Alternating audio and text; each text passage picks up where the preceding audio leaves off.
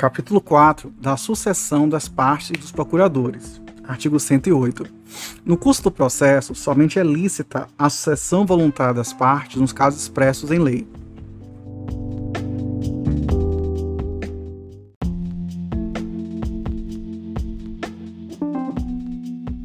Artigo 109.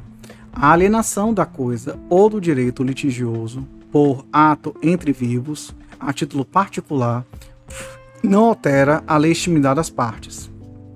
Parágrafo 1.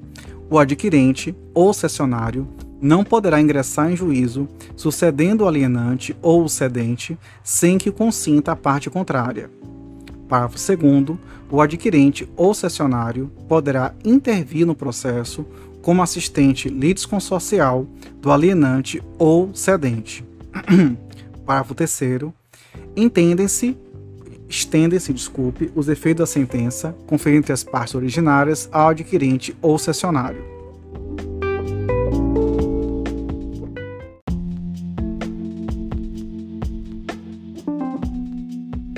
Artigo 110. Ocorrendo a morte de qualquer das partes, dá-se-á sucessão pelo seu espólio ou pelos seus sucessores, observado o disposto no artigo 313, parágrafos 1 e 2.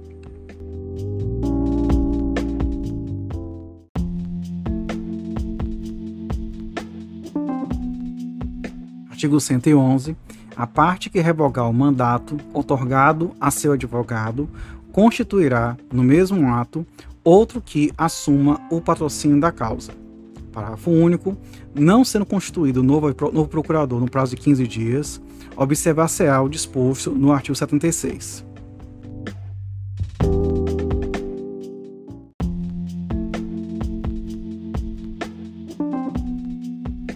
Artigo 112. O advogado poderá renunciar ao mandato a qualquer tempo, provando na forma prevista nesse Código comunicou a renúncia ao mandante, a fim de que este nomeie sucessor. Parágrafo 1. Durante os 10 dias seguintes, o advogado continuará a representar o mandante, desde que necessário para lhe evitar prejuízo. Parágrafo 2 dispensa-se a comunicação referida no, no, no, caput quando a procuração tiver sido otorgada a vários advogados e a parte continuar representada por outro, apesar da renúncia.